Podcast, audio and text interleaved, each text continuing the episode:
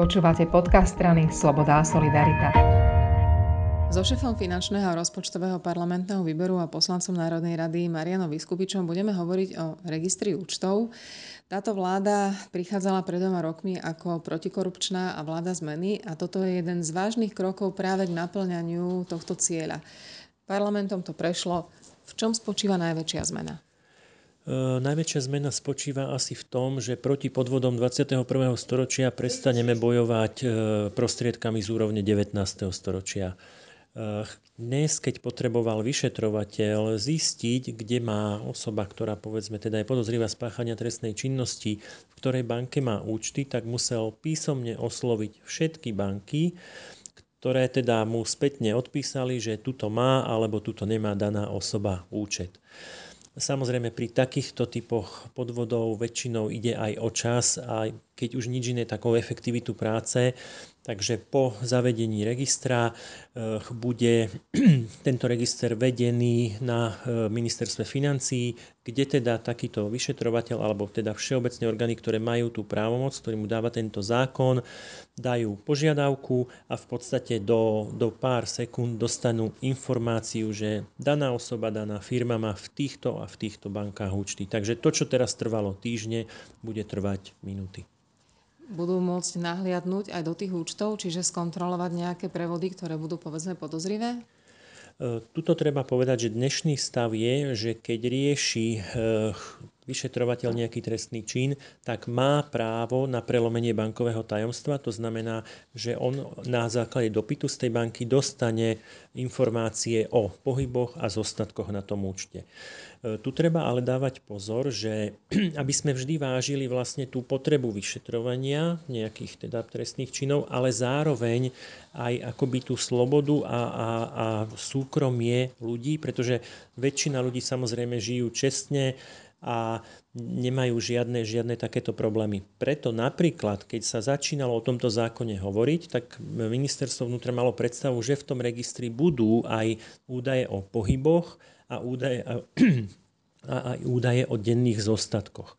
Čo ale e, proti tomuto sme ako strana SAS protestovali, pretože tam sme už na tej miske váh, že čo to prináša a čo to zasa ľuďom berie, alebo tam, čo to prináša krajine a čo to ľuďom berie, tak už to bolo za hranou. Preto tak ako bol zákon schválený teraz, tak obsahuje základné identifikačné údaje o človeku, o účte, o banke a tieto už skutočne, že citlivé údaje o pohyboch, o tom, čo si človek kúpil a teda o zostatkoch denných, sa vlastne ten vyšetrovateľ dozvie až vtedy, keď už má ten dôvod. To znamená až v tom druhom kroku, keď už tá vyšetruje nejaké podozrenie a vtedy mu tá banka vlastne už dá tieto konkrétne údaje. Čiže toto považujem za takéto správne vyváženie medzi právom na súkromie a teda právom krajiny na vyšetrovanie e, trestných činov. Rozumiem tomu, lebo kuvičie hlasy hovorili, že sme ako vo veľkom bratovi, že už naozaj každú jednu vec o človeku budeme vedieť, ale samozrejme, keď chceme stíhať korupciu, tak niektoré veci vedieť treba. Moja otázka skôr je, že veľa z týchto podvodov sa nedieje oficiálnou cestou a oficiálnou bankovou cestou a nejde o priznané účty v slovenských bankách, ale často aj v zahraničných. Čiže ako to bude v prípade, že tí, ktorí budú chcieť robiť nekalosti, proste tie banky obídu? No práve Tuto treba presne vnímať to váženie medzi tým, že ako vstupujeme ľuďom do súkromia a ako to súkromie chránime. Pretože treba jasne povedať, že aj tieto nové pravidlá do nejakej miery e, zasahujú každého jedného človeka, tú väčšinu poctivých slušných ľudí, ktorí vlastne nemajú žiadnu možnosť sa novým pravidlám vyhnúť ale pre tú skupinu ľudí, ktorí tie podvody robia, platí presne to, čo hovoríš, že oni to chcenie majú a častokrát si nájdu vlastne ďalšiu cestu, ako vlastne tie podvody robiť. Čiže aj toto je riešenie, ktoré nás niekam posunulo, ale teraz si nemôžeme robiť ilúzie, že, že finančné podvody skončili. E, ďalší krok, ako sa vlastne tomuto, voči tomuto bráni celá Európa, je, že vlastne takéto registre je povinnosť, aby vznikli v každej krajine a zároveň sa teda pripravuje e, ďalšia legislatíva na ich postupné prepájanie, keďže ten vlastne zločin 21. storočia je globálny, aj boj proti nemu musí byť na globálnej úrovni. Presne tak, tento zločin nepozná hranice, a jedno, jedno zo základných vecí, ako sa môžu brániť, je presne tak, že idú do inej firmy, do, pardon, do inej krajiny, do krajiny, ktorá akoby nespolupracuje. Takže toto je zasa, ako sa tá spravodlivosť ich snaží dostihnúť, že jedného dňa budú tie účty prepojené a ak teda vyšetruje vyšetrovateľ v jednej krajine, bude mať schopnosť vidieť vlastne aj akoby do iných krajín. Tak snad to bude koniec eh, rôznym schránkovým firmám, pokiaľ sa nevrátime úplne do doby kešu, čo sa dúfajme, že úplne nepodarí. Samozrejme, eh, doba kešu nie je to správne.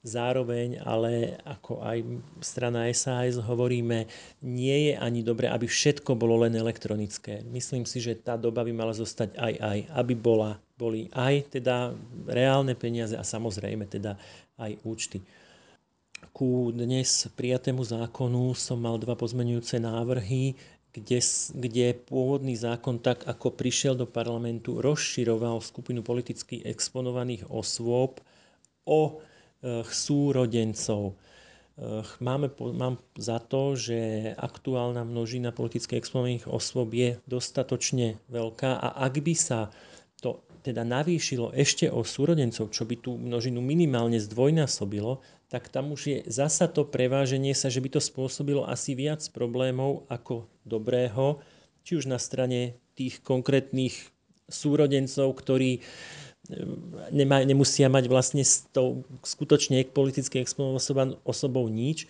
ale aj na, e, na strane bank, ktoré pre tieto osoby musia mať tzv. rozšírenú starostlivosť, kde sú teda ďalšie povinnosti a aj ďalšie náklady. Takže Prijatím tohto pozmenujúceho návrhu sa tento e, zoznam osôb nezmenil, zostal presne taký, ako ho po nás požaduje Európska únia a taký, ako bol doteraz.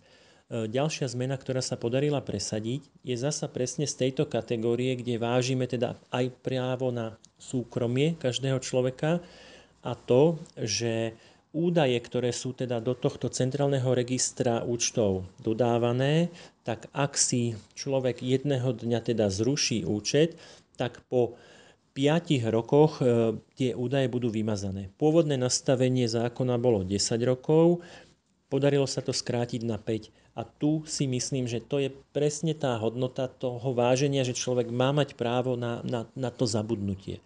Treba zároveň povedať, že táto zmena nejakovsky nie je prospech korupcie, pretože ak by aj vyšetrovacie orgány vyšetrovali nejaký podvod, ktorý je starší ako 5 rokov, stále majú možnosť tieto údaje si získať z bank, ktoré údaje o majiteľoch účtov e, skladujú alebo uchovávajú tých 10 rokov. Takže je to vlastne toto zmena, ktorá uľahčí život tým bežným slušným ľuďom, ktorí teda budú men, menší časový úsek vedený v nejakej ďalšej databáze. Ďakujem. Ďakujem pekne.